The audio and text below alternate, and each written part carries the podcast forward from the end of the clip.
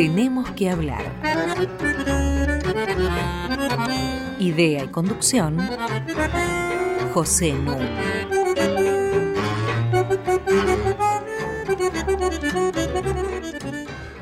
Muy buenas noches. Hoy tenemos que hablar de la Iglesia Argentina y la política. Para eso, tengo como siempre a mi lado a Mariana Heredia. Hola Mariana. Hola, buenas noches Pepe. Y a un invitado muy especial que es Fortunato Malimachi. Buenas noches Pepe y te agradezco la invitación. Fortunato Malimachi es doctor en sociología, egresado de la Escuela de Altos Estudios de París. Actualmente es investigador superior del CONICET, profesor titular en la Facultad de Ciencias Sociales, en la que supo ser decano, y un especialista reconocido en América Latina en sociología de la religión. Así que él nos va a ayudar a acercarnos a este proceso de relación entre la Iglesia y el poder político en Argentina. Yo recordaba que hace casi medio siglo un gran sociólogo norteamericano, Robert Merton, teorizó una cuestión que todos conocemos, las consecuencias no queridas de aquello que hacemos, que pueden ser buenas, pueden ser malas, pero lo cierto es que no fueron previstas. Si son malas, decimos en criollo, salió el tiro por la culata. Me parece que eso es lo que le ha pasado a la Iglesia argentina con su violenta cruzada en contra de la legalización del aborto.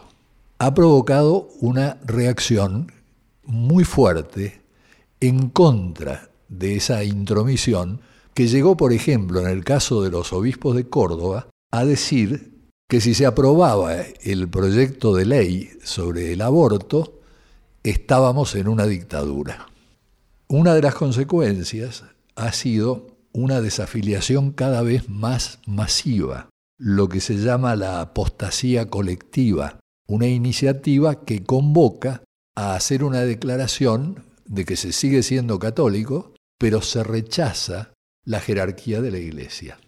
Esto está en curso y se cuentan por miles los que han firmado esta declaración, desafiliándose. Voy a hacer una breve eh, introducción diferenciando cuatro tipos de Estado para que podamos en la conversación entendernos mejor. El Estado confesional es el Estado en el cual lo eclesiástico forma parte del poder político oficial. Sucede hoy en Israel, sucede en Irán, sucede en Arabia Saudita. Son estados confesionales. Desde la Revolución Francesa y la Revolución Americana comenzó un proceso de separación de la Iglesia y del Estado. Es decir, comenzó a desarrollarse otro tipo de Estado que llamamos Estado secular. Un Estado secular es un Estado en que la Iglesia y el Estado están separados, pero no necesariamente el Estado deja de sostener o de apoyar actividades religiosas. Esto es distinto al Estado laico, porque en el Estado laico la iglesia, de cualquier signo que sea, no tiene ninguna influencia sobre el poder político, no hay educación religiosa sostenida por el Estado, y la iglesia, de cualquier signo que sea, es una organización de la sociedad civil. Eso es lo que ocurre, por ejemplo, en Suiza o en Suecia. Hay un cuarto tipo de Estado que es el Estado ateo el Estado ateo trabaja para la desaparición de toda forma de religión. Hoy en día el ejemplo creo que sería China. En el caso de la Argentina, a mí me parece que es muy claro que tenemos un Estado secular. Y el artículo segundo de la Constitución Nacional precisamente indica que este Estado sostiene al culto católico apostólico romano. Y recién con la reforma constitucional de 1994 dejó de exigirse que para ser presidente de la nación hubiera que ser de confesión católica. El artículo segundo de la Constitución va y viene en la discusión pública porque desde 1979, en plena dictadura militar, firmado por Videla, se promulgó un decreto estableciendo que el Estado tomaba a su cargo el pago de los salarios y las jubilaciones de los obispos, arzobispos, obispos eméritos, sacerdotes de frontera, seminaristas, bueno, una pléyade.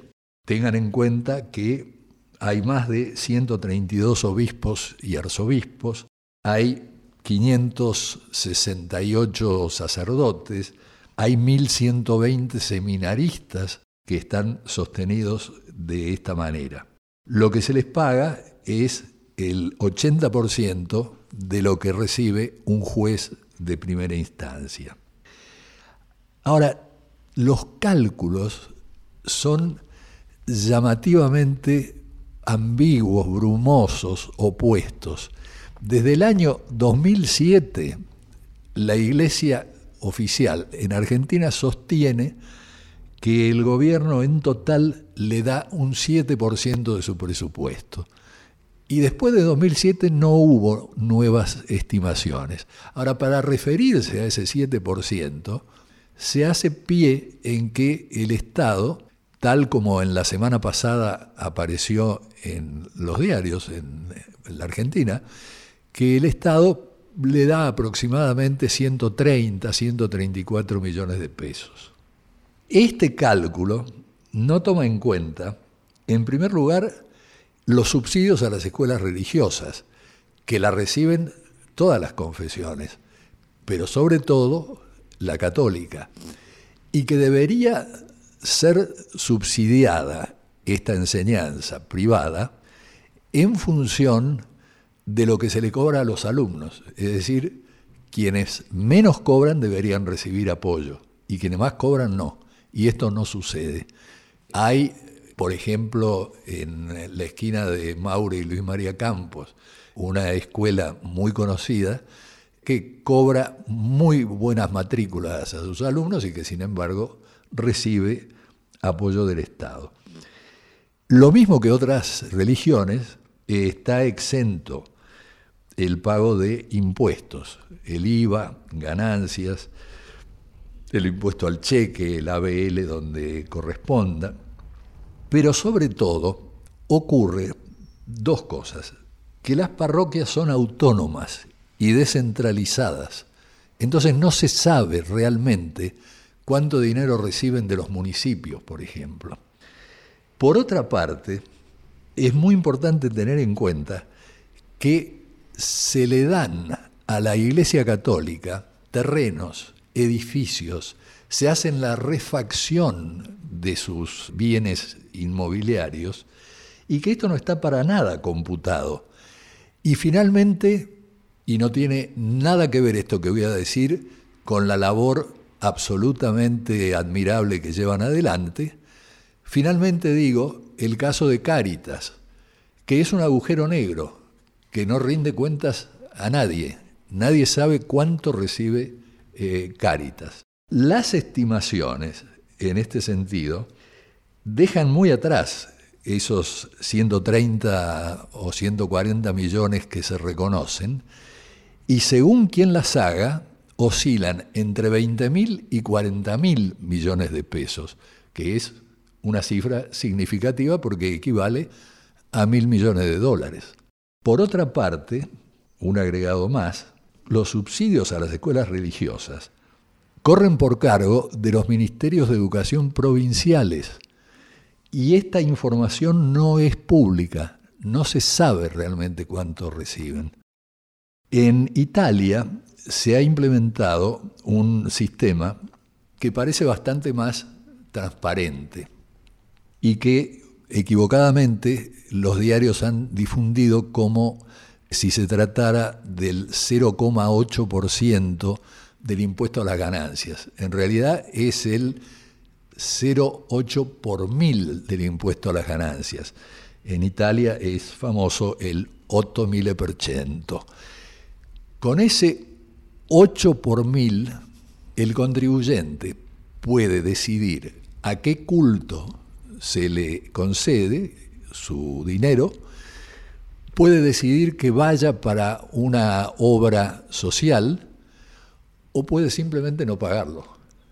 Este método está siendo también eh, imitado en España y en Alemania, aunque en Alemania se permite aumentar un poco esta cantidad. Bueno, cierro acá porque esta sería la trastienda de lo que vamos a conversar en los bloques que vienen.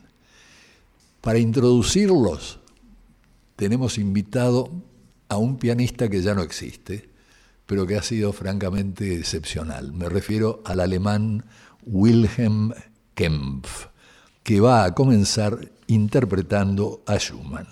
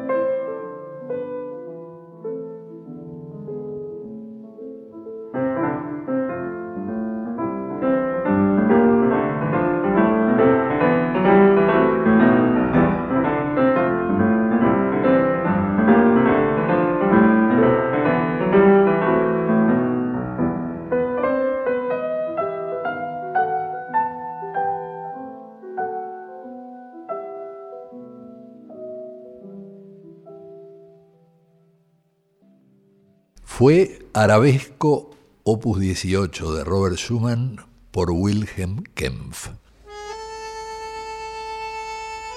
Hasta las 21. Tenemos que hablar. Con José Nuno.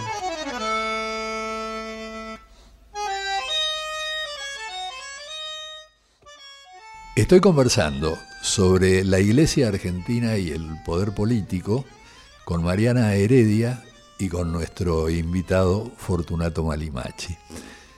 Fortunato viene de publicar dos libros, me voy a referir a uno que es El mito de la Argentina laica, donde ofrece una periodización sobre la que me gustaría que volviera.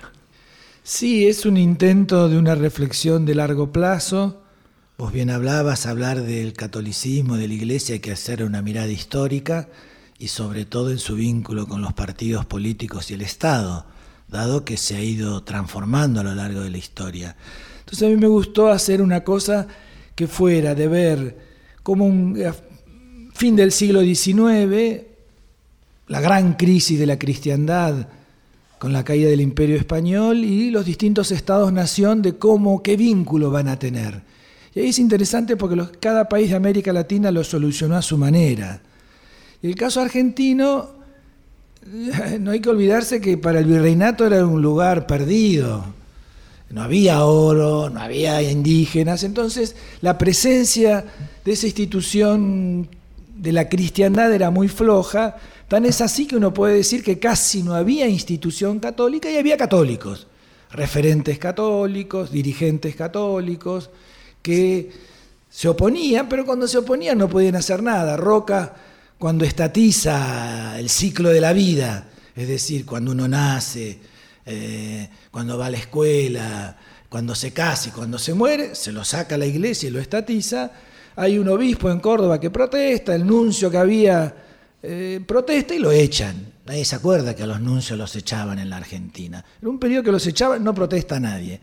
Entonces, ahora, ese pequeño eh, catolicismo sin iglesia, a partir de los 20, quizás a partir del proceso democratizador, a partir de la migración que trae muchísimo español, italiano, alemán, francés, que vivía esa experiencia católica, no como aquí, y después, para mí siempre es un hecho central, crucial, los militares que llegan al gobierno y que van a necesitar legitimarse de alguna u otra manera y van a la búsqueda de esa iglesia que le ofrece un tema de identidad nacional. Ese ya es el segundo, el segundo periodo. Entonces ahí pondría, y por, de iglesia con catolicismo. ¿Y por qué lo pongo? Muy sencillo, no hay obispos. Cuando la gente, ¿cómo no? No hay obispos, no hay curas. Había cuatro obispos. Cuatro obispos para 10 millones de personas. ¿Por qué? Porque, ojo, el Estado argentino había dicho, yo me quedo con el patronato, es decir, con el beneficio que tenía el rey de España de nombrar a los obispos católicos. Algo que los historiadores también lo dejan un poquito de lado, pero hay que entender que el Vaticano no existe hasta este momento. El Vaticano es una cosa lejana, porque todo pasa por España o por Portugal. Nadie sabe que existe un papa. No es, o lo sabrán, digo, pero no es la gran preocupación. Por eso el rey de España echa a todos los curas, a los jesuitas, cuando quiere, pone, saca. Ese patronato decía, hasta 1966, que los obispos tenían que ser elegidos por el Senado. Pero el Senado no elegía, no elegía, ponía Clemente por decir, ¿eh? ponían mujeres, y por supuesto llegaba a Roma la terna y no podían elegirla. Cuando intentan elegirla otra vez, que va a ser en el gobierno radical y con Marcelo T. Alvear, que ponen a Monseñor de Andrea, ponen ahí a un obispo fuerte, tenía impronta de estar muy cercano al mundo radical, desde Roma lo rechazan y segunda vez que echan al nuncio, segunda y última vez, que es cuando Marcelo te da el Digo, todo ese periodo es importante porque es una iglesia que intenta, tiene fuerza, pero no institucionalmente. Hay que esperar al 30 y a las dictaduras, o gobiernos dictatoriales, o semidictatoriales, como es el de Justo, que son los que van a nombrar los obispos. Yo cuando les digo que ni los radicales del 16 al 30, ni los peronistas del 45 o del 46 al 55, ni del 73 al 76 nombran ni un solo obispo, era porque eran gobiernos democráticos que querían ser ellos los que hacían política y hacían sociedad y hacían vínculos estrechos. Claro, ya los militares eh, habían logrado, y la Iglesia Católica en eso va a tener una afinidad bastante larga, que por eso ese periodo de iglesia con catolicismo es una iglesia que hace la acción católica, hace movimientos, hace jóvenes católicos. Hay una palabra, ganar la calle, ganar la calle. Eh, todo lo que conocemos hasta ahora son inventados en esa época. Eh, el circuito del oeste, a mí siempre me gustó. ¿Por qué Luján y San Cayetano? ¿Por qué el oeste? Porque ni el sur industrializado, donde había anarquistas, socialistas, movimiento obrero combativo frente a la iglesia, ni el norte de zonas residenciales, burguesas, eh, ligadas al mundo agropastoril, que la iglesia tampoco tiene vínculo con ese mundo, por motivos varios, no lo vamos a poner acá. Entonces uno va viendo, ¿no? Cómo entonces se nutre, se nutren esos obispos, que es interesante.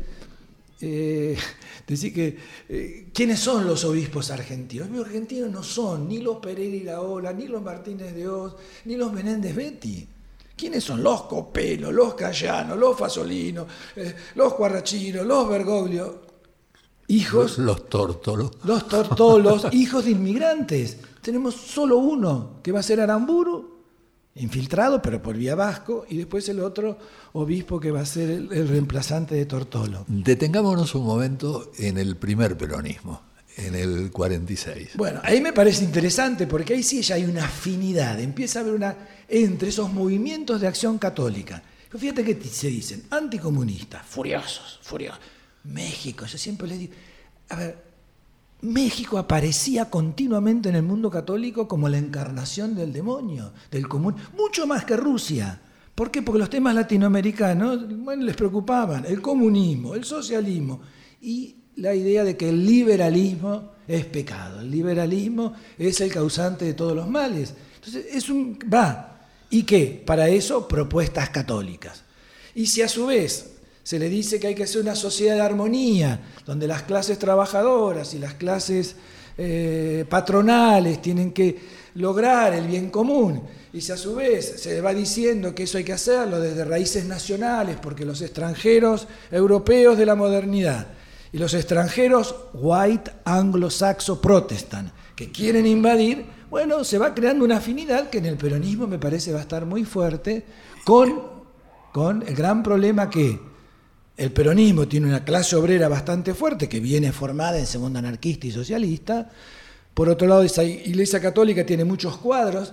Si uno hiciera un trabajo que varios compañeros hicieron de los gobernadores, de los ministros, muchísimos nacen y provienen formados en exacción católica.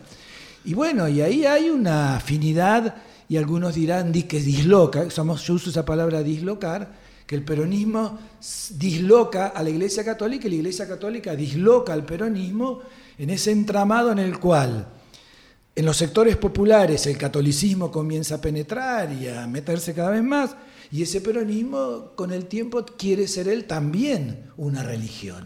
Claro, y la tercera posición es de cuño católica. El bien, Pepe, el bien común, eh, la solidaridad, la patria grande, la tercera posición viene del mundo católico. Yo cuando escucho el bien común digo, bueno, patria grande, continuamente son desde décadas y décadas que ese mundo católico viene pregonando estas maneras, en el cual después con las Fuerzas Armadas va a encontrar una afinidad muy grande porque le va a permitir llegar al Estado, para mí es central, sin pasar por la mediación política partidaria.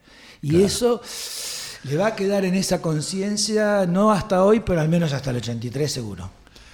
Lo que es fascinante que muestra tu libro, Fortunato, es cómo se pasa de este primer momento de un catolicismo sin iglesia a este segundo momento con católicos movilizados e instituciones eclesiásticas que se van desarrollando, a un último, más reciente, donde vos hablás de una iglesia sin católicos. Y después de la dictadura me parece que gracias a los gobiernos democráticos, el primero fue Alfonsín, estaba, eh, digo, he sido consultado por la mayoría de los gobiernos hasta hoy sobre estos temas, porque la gente siempre me impresionó como algunos dirigentes políticos llegan y dicen, che, pero fíjate qué pasa con la iglesia. ¿Qué querés? Si la tenés alrededor tuyo, estás dando vuelta. Cuando ya con el Congreso Pedagógico, fuerte choque para el alfonsinismo, para el tercer movimiento histórico, de encontrarse que hay un mundo católico más en las escuelas. Y acá viene un tema preciso. Salían a defenderse de las escuelas. Cuando es el divorcio, Alfonsín saca, eh, disciplina al partido. Hace el divorcio, disciplina, la Iglesia Católica excomulga a todos los diputados que votaron el divorcio. La última vez que lo va a hacer, ¿qué pasó? Nada. No pasó nada. Es fascinante ese círculo, ¿no? Partimos de un momento donde eran las autoridades civiles las que echaban a los nuncios o se ponían al Vaticano y en esta última etapa es la Iglesia la que excomulga a, los representantes de la Eso es lo que me parece ver entonces del proceso histórico. No es la Constitución, no es el artículo 2 solamente, sino cómo históricamente esa pérdida, primero, la militarización de la sociedad con los partidos. Yo pongo una frase ahí diciendo los partidos acostumbraron que para hacer política, y Pepe piensa en tus amigos, yo pienso en los amigos, piensa en todos, había que tener algún militar amigo para que te cuente cómo venía la mano. Y después tenía que tener un cura, algún obispo amigo para que te diga un poco la gente cómo canalizarla, qué cuadros tener, porque si no, eh, no hay formación de dirigentes políticos en Argentina en los partidos mayoritarios. Entonces tienen que ir a buscar allí a los que hay. Y esto me parece que ha impregnado hasta el día de hoy la cultura política. Y después, bueno, y después, eh, 55, en los más viejitos ha quedado como no se puede hacer nada con la Iglesia Católica.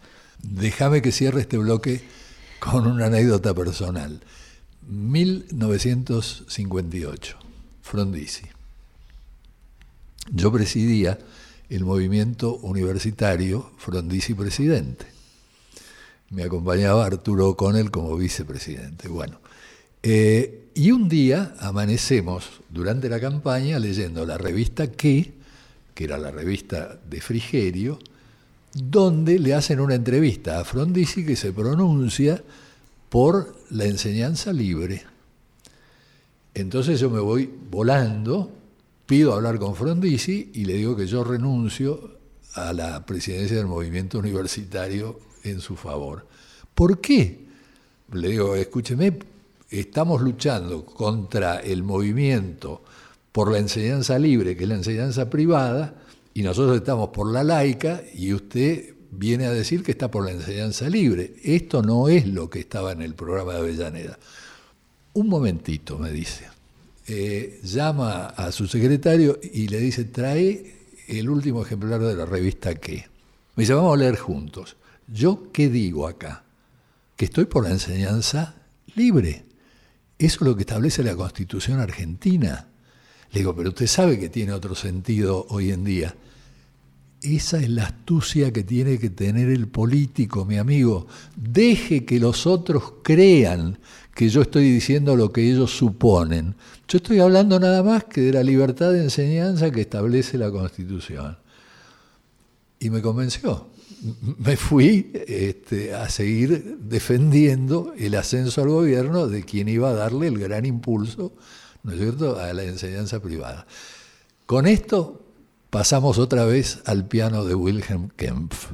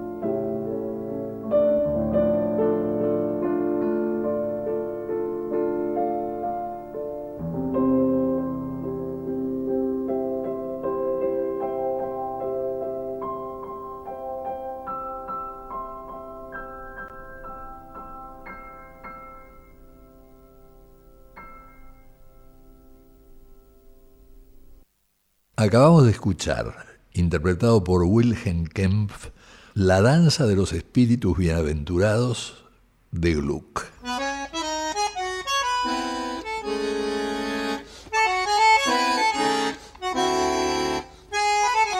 Seguimos con José Nun. Tenemos que hablar arroba radionacional.gov.ar. Esta es nuestra dirección de mail para que se comuniquen con nosotros, nos pidan algunos libros que todavía tenemos, enviándonos su nombre, su número de documento y su contacto telefónico. Por otra parte, todos nuestros programas se pueden bajar de la página web de la radio www.radionacional.com.ar barra podcasts. Y seguimos conversando con Mariana Heredia y con Fortunato Malimachi, a quien le quiero preguntar, hasta acá hablamos de catolicismo, como si hubiera un solo catolicismo. ¿Es así? No, no, no, me parece importantísimo poner plurales liberalismos, nacionalismos, socialismo, catolicismos. Y ahí la división tiene que ver sobre una primera que no olvidar, el catolicismo, hay un catolicismo que no ha aceptado nunca, nunca ser el espacio de lo privado. No ha aceptado nunca ser solo la moral. Cuando me dicen Dios, patria y hogar, es un pedacito del catolicismo, porque no quiere quedarse que es la moral quiere quedarse que es el que dirige la sociedad y dirige el Estado. Para eso es un catolicismo que le hemos puesto el nombre de integral, porque es político, es social, es cultural, es romano, porque empieza a tener cada vez más vínculo con Roma, y, por supuesto, su ideología es ser católico, aunque parezca una redundancia, que ese es el único verdadero catolicismo. Es un catolicismo de certezas, de fuerza, de salida a la calle. Ese catolicismo depende de los momentos históricos, dijimos, después del 30 gana, tiene presencia.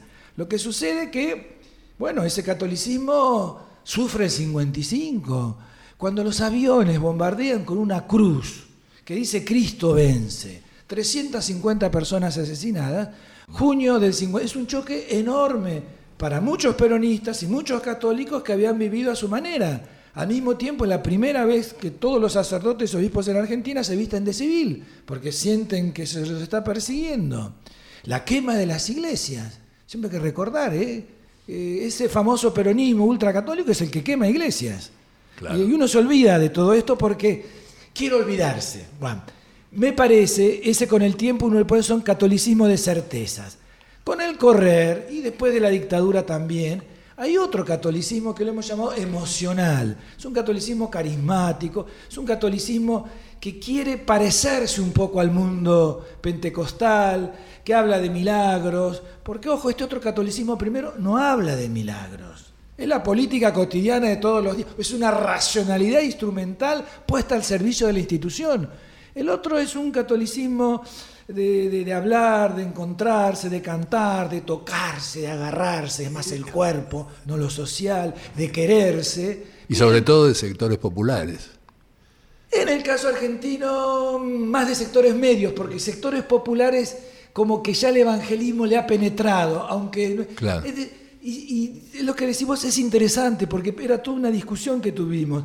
Es casi en los barrios de, de cerca de todo esto, hoy lunes a la noche cuando estén escuchando, salgan. Y son barrios de las llamadas profesionales, obreros bien pagos, docentes, que llega un tiempo que no quieren seguir estando en ese otro catolicismo. Y después hay otro catolicismo que le pusimos de la diversidad es ese catolicismo que ya no quiere estar con Roma, no acepta que esté todo íntegro y empieza a tener discusión sobre lo político. Yo puedo ser peronista y al mismo tiempo quedarme en mi casa, yo puedo ser radical y al mismo tiempo ser católico. Viene con todo el tema de la sexualidad, el movimiento de mujeres, viene con todo el tema de los derechos humanos, porque en Argentina, a diferencia de otros países de la región, en la época de la dictadura no hubo un catolicismo este integral de los derechos humanos, al contrario, era para grupos muy pequeños. De los 80 obispos que había eran solo tres. Y cuando hablaban, el resto no lo dejaban ni mencionar derechos humanos. ¿Por qué? Porque derechos humanos es el liberalismo, son las concepciones liberales, ¿no? bueno, y una cosa fundamental que tenemos que recordarle a nuestros oyentes. Jamás la Iglesia Argentina condenó los golpes de Estado. Bueno, no solo no los condenó, sino que los hizo suyo. Por ello, catolización va con el poder de la Iglesia Católica y de este tipo de catolicismo de certeza no se puede entender sin la militarización de la Argentina. Y va a vivir, y yo creo que vive con él, el, la, la, la, la eh, disolución de ese mundo militar fue la disolución también de ese mundo católico. Tan es así Pepe, que la Iglesia Católica hasta el día de hoy, lunes de agosto 2018, no ha recibido a las Madres de Plaza de Mayo. como iglesia, no digo vos, yo, algún obispo, no ha recibido a las abuelas de Plaza de Mayo y no se ha hecho la autocrítica de decir fuimos cómplices. Tan es así que cuando el otro día Francisco dice que Angelelli, un obispo asesinado, va a ser nombrado santo bueno, las editoriales del gran diario católico de Fuste dijo, ¿qué pasa? ¿Cómo un obispo subversivo lo van a nombrar santo? Claro. Mostrándote que estos temas siguen estando dando vuelta, sigue presentes. Y bueno, estos catolicismos hoy están ahí. Lo que ha sucedido que hoy está poco movilizado, eh, se ha quedado una iglesia sin catolicismo y fíjate, termino con el aborto, fue más de lobby político, como vos empezaste, vos, fíjate, vos empezaste diciendo, el obispo dijo ABC, pero no sacó gente a la calle. No porque no quiera, porque no puede, porque hay una crisis fenomenal en ese catolicismo a nivel de los curas, de las monjas, que están en un descenso continuo en nuestro país. Un agregado, una cita de tu libro, eh, el obispo Tortolo, ¿no es cierto?, durante el terrorismo de Estado, durante la dictadura, diciendo que finalmente si Santo Tomás dice que la pena de muerte es en algunos casos admisible, bueno, tanto más la tortura que no implica muerte.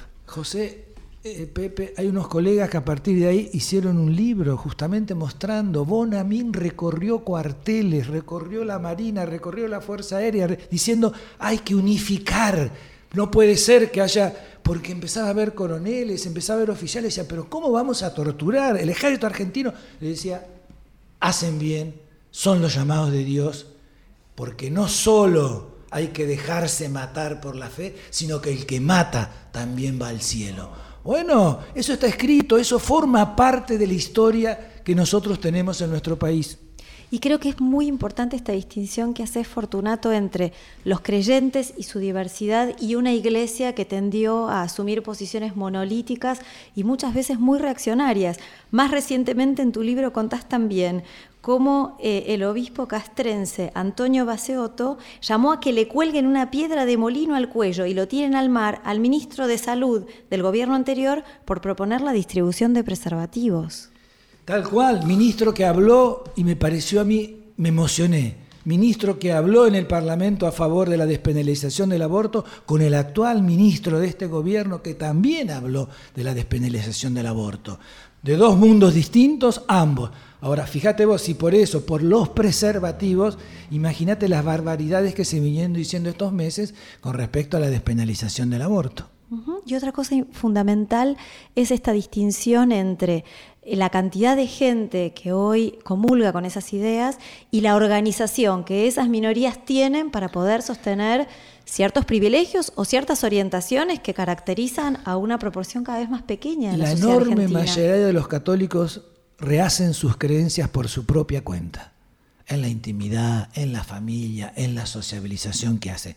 Al culto, si va el 7 o el 8% de todos los argentinos, el culto católico, y el otro 7-8% va con los evangélicos, y es en cantidad de gente. Pasa que el poder no lo hace la Iglesia Católica por la gente que va al culto. Si bien es importante, porque el culto, ¿dónde le trae problema? Y a la cantidad de religiosos y sacerdotes que ya no le encuentran sentido, la pedofilia, el desprecio a la mujer, una autoridad que ya eh, no se reconoce. Bueno, esos son los grandes dramas que tiene la Iglesia Católica, bien, y a su vez al mismo tiempo conserva, insisto, en el espacio estatal y en el espacio de los partidos políticos un poder de larga data, pero que tiene que ver con algo que está metido en los imaginarios sociales, que está metido en las creencias de esos diputados, senadores, ministros y presidentes, que tenés cuidado con la iglesia porque lo que vayas a hacer nos va a traer consecuencias.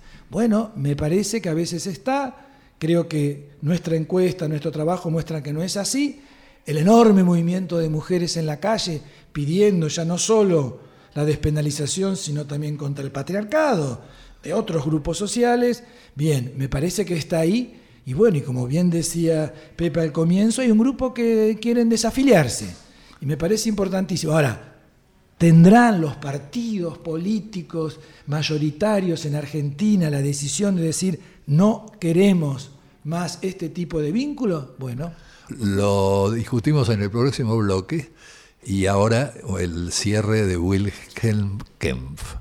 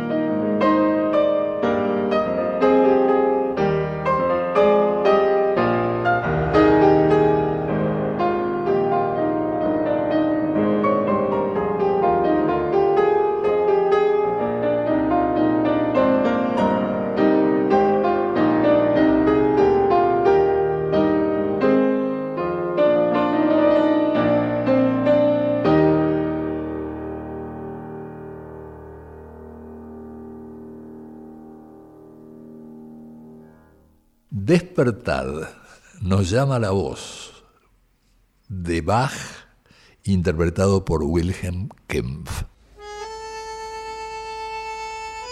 Hasta las 21. Tenemos que hablar. Con José Nuno. Sigo conversando sobre la Iglesia Católica y el poder político con Mariana Heredia y Fortunato Malimachi. A mí me parece que deberíamos conversar, incluir en la conversación, para no ser injustos, a otros sectores del catolicismo, los que participan de tareas comunitarias, los que están realmente junto a los pobres, los que continúan la tradición de los sacerdotes del tercer mundo, de los curas obreros, que trabajan como órdenes religiosas en los barrios populares, que hacen muchos sacrificios para poder hacerlo. Me parece importantísimo porque es una corriente en el catolicismo de la justicia social, de presencia en el mundo obrero, en el mundo de los pobres que continúa a su manera y que después de años y años de persecución, en la época de Juan Pablo II y Benedicto XVI, que los acusaban de eh, no ser auténticos católicos, me parece que ahora tienen una posibilidad de expandirse. Eh, hay, ahí es interesante lo que vos decís porque hay diversos tipos. Están aquellos que lo acompañan desde lo social, aquellos que lo acompañan organizándose, aquellos que lo acompañan organizándolos autónomamente y hay otros que lo quieren acompañar también organizándolos al interior de la institución. O sea, ahí me parece que hay diversas maneras y al mismo tiempo muestran una densidad, una preocupación, una convicción que muchas veces no se encuentra en otros sectores que quieran tener esa presencia en el mundo popular. Decíamos de este desencuentro que hay a veces entre la diversidad de los católicos y el discurso fuerte de la Iglesia que durante mucho tiempo eh, exaltó la autoridad, se asoció a gobiernos militares. Hoy el Papa es argentino y para muchos que lo escuchan en distintos lugares del mundo, lo que reivindica es esa opción por los pobres. ¿En qué sentido la Iglesia está cambiando o este discurso puede efectivamente eh, recuperar para la Iglesia Católica a esos cristianos, a esos católicos que se habían dispersado. No, es importantísimo. De los, te decía antes, de los discursos anteriores que eran sobre la sexualidad, la cama, el discurso de Francisco es volver a poner el tema de lo social y la justicia social como constitutivo del ser cristiano. Una iglesia pobre en medio de los pobres. ¿Cómo lo puede hacer? Bueno, con sus viajes. Los viajes a América Latina son todo un símbolo. Visita todas las periferias, se reúne con los movimientos sociales y después se reúne con todos los grupos autóctonos indígenas, diciendo ellos son los que tienen que eh, conformar lo que yo quiero como iglesia católica. Lo que sucede que muchas veces, bueno, encuentran en el interior de esa institución los resabios de 30 o 40 años de gente que se opuso. ¿Qué puede hacer? El caso argentino es interesante. Ella eligió unos 42 obispos en Argentina, casi la mitad de todos los obispos, y uno va viendo las últimas declaraciones del episcopado argentino sobre los temas sociales, es de acompañamiento, de discutir, decir que la pobreza, el salario, los desocupados son el corazón del mensaje evangélico me parece que los pone en una sintonía muy grande con otros sectores en un momento, y esto también hay que decirlo, en el cual no hay oposición. Hoy no hay miedo en la Iglesia Católica que se hagan comunistas, que se hagan ateos, que se hagan agnósticos, porque eso no va en el espacio, o al revés, les queda un espacio amplísimo en el mundo de lo popular, salvo que tiene una competencia bastante fuerte con el mundo evangélico. ¿Es blasfemia decir que el Papa es peronista?